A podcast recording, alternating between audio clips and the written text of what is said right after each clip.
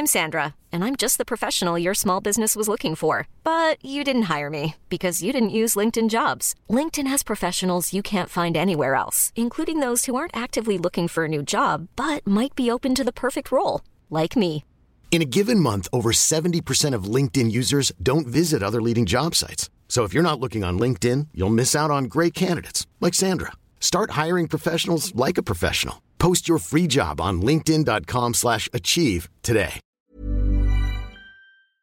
Hello, I'm Hayden Rogers, and this is an appendices episode to episode four, Kill My Setting, about the steampunk subgenre and its impact on fantasy storytelling.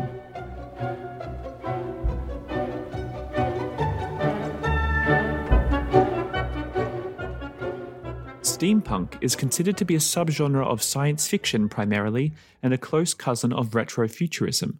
But, as sci-fi and fantasy are so closely linked, it has leaked into the worlds and settings of fantasy novels. Steampunk could perhaps be described as a cult genre. It's not widely known, but it has a dedicated following, including an aesthetics and fashion trend. And, as with most cult movements, it has a subtle, widespread influence on many other genres. Elements of steampunk appear in well-known films, television series, and books that you have probably engaged with. We'll go through some of those in a moment. The name steampunk is a reference to the genre of cyberpunk. This is a futuristic, dystopian science fiction genre in which there is a mixture of lo-fi living but high-tech access. The charm and wonderment of steampunk comes from its utilisation of anachronism, or specifically, prochronism. If something is anachronistic, it means it is a thing belonging or appropriate to a period other than that in which it exists. It is out of its time and thus out of its place. Prochronism is an anachronism where something exists at a date earlier than the actual historical one. Obviously, a fantasy world is not beholden to the timelines of the real world. However, we as readers assume that the timeline of human invention and industrialization follows a similar path. After all, one thing leads to another. Electricity leads to inventions which run off electricity, and so on. Steampunk, in its purest form, reimagines this timeline using the power of steam and clockwork. It is a genre populated with flying machines, robots, trains, automobiles, and all manner of other devices that run off steam or spring power. In particular, it imagines a past where, in a time where electricity is not widely accessible or perhaps not accessible at all, steam power has allowed for an early industrial boom. Technology that could not have existed until after the dissemination of electricity and subsequent inventions are now suddenly possible through steam power or other similar more analogue power sources, such as various fuels, experimental elements, spring-powered or clockwork machines. In essence, steampunk uses a setting, culture, and society which we know as being pre-industrial and combines it with inventions of the future, reimagining them as non-electrical contraptions. Traditionally, steampunk is white-centric and usually a variation on society and culture from the American Wild West or, more commonly, Victorian England. However, steampunk has been popular in Japan for decades and is a common feature of manga. It even has its own niche term, silkpunk, which refers to the steampunk style in a culture of East Asian antiquity. Other settings include the post-apocalyptic setting of its predecessor, cyberpunk, and, of course, fantasy worlds. Steampunk has long been seen in worlds outside of our own. Let's explore some well-known examples of steampunk stories. The Edge Chronicles are a series of children's fantasy novels by Paul Stewart and Chris Riddell, set in the universe of The Edge. The world sits on the edge of a bottomless pit, and the power of flight through non-traditional means is a big theme of the novels. In particular, the idea of alternative flying vessels is one of the most popular elements borrowed from steampunk. Across the fantasy genre, the dirigible, blimp, or a kind of hot air balloon is a common imagining of such a vessel. For instance, one such work which borrows this idea is His Dark Materials.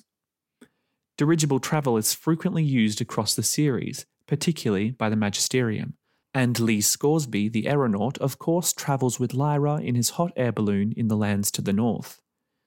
The use of steampunk in His Dark Materials is also a subtle but unmissable suggestion of the alternate reality of Lyra's world in relation to our own.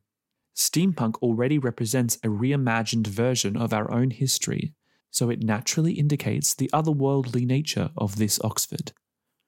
Disney has also made a few films which use steampunk as a reference point. Atlantis, The Lost Empire, and Treasure Planet draw on steampunk aesthetics in their art direction. Both have ties to historical British periods.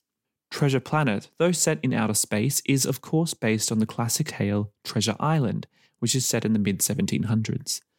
In order to combine the original seafaring adventure with futuristic space travel, a steampunk feeling style was developed, though the technology was powered by futuristic energy such as advanced solar power. Atlantis: The Lost Empire is set in nineteen fourteen and leans into both steampunk and cyberpunk, though with no steam power in sight.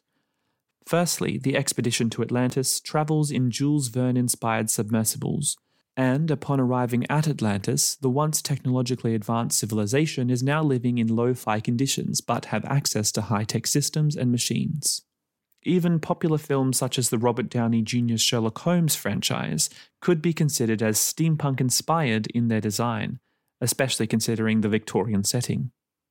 In terms of Japanese steampunk, Studio Ghibli has a few well-known steampunk-themed stories and worlds. The most well-known would, of course, be Howl's Moving Castle. Not only the castle itself, but the flying war machines and sprawling urban landscapes are also elements of steampunk. In fact, life in cities and urban areas are often the focus of this genre, especially when those places have been allowed to expand vertically much higher than the methods of the time allowed, creating reimagined skyscraper architecture, or when they are just located somewhere unusual that the technology has allowed for. So, what can we take away from the steampunk genre? one. Don't be afraid to borrow from the past. Steampunk itself was a version of cyberpunk, and as we've learned, the genre has been adapted in many ways, developing through time. Looking back can inspire the future. two. Aesthetics are important. Steampunk is beloved for its specificity of style and reimagining of the known world. It has a strong identity. How are you creating a strong identity in your settings? three. Take what you need. Many stories have borrowed one or a few elements from this genre, like the flying ships. It's okay, it's okay to dip into different genres and borrow elements. Just make sure they all make sense together. And, as always, make it your own. Thanks for listening. If you have any comments or corrections, reach out to me on Tumblr, Instagram, Twitter, or Facebook. Just search for Kill My Darlings Podcast or look in the description for links. Or you can email me at kill my darlings podcast at gmail dot com. If you haven't already, make sure you listen to episode four, Kill My Setting.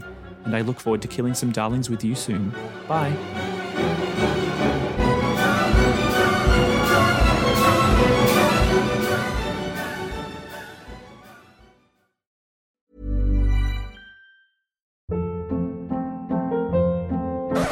Up. What was that? Boring. No flavor. That was as bad as those leftovers you ate all week. Keke Palmer here, and it's time to say hello to something fresh and guilt-free. HelloFresh. Jazz up dinner with pecan-crusted chicken or garlic butter shrimp scampi. Now that's music to my mouth. HelloFresh. Let's get this dinner party started. Discover all the delicious possibilities at hello fresh dot com.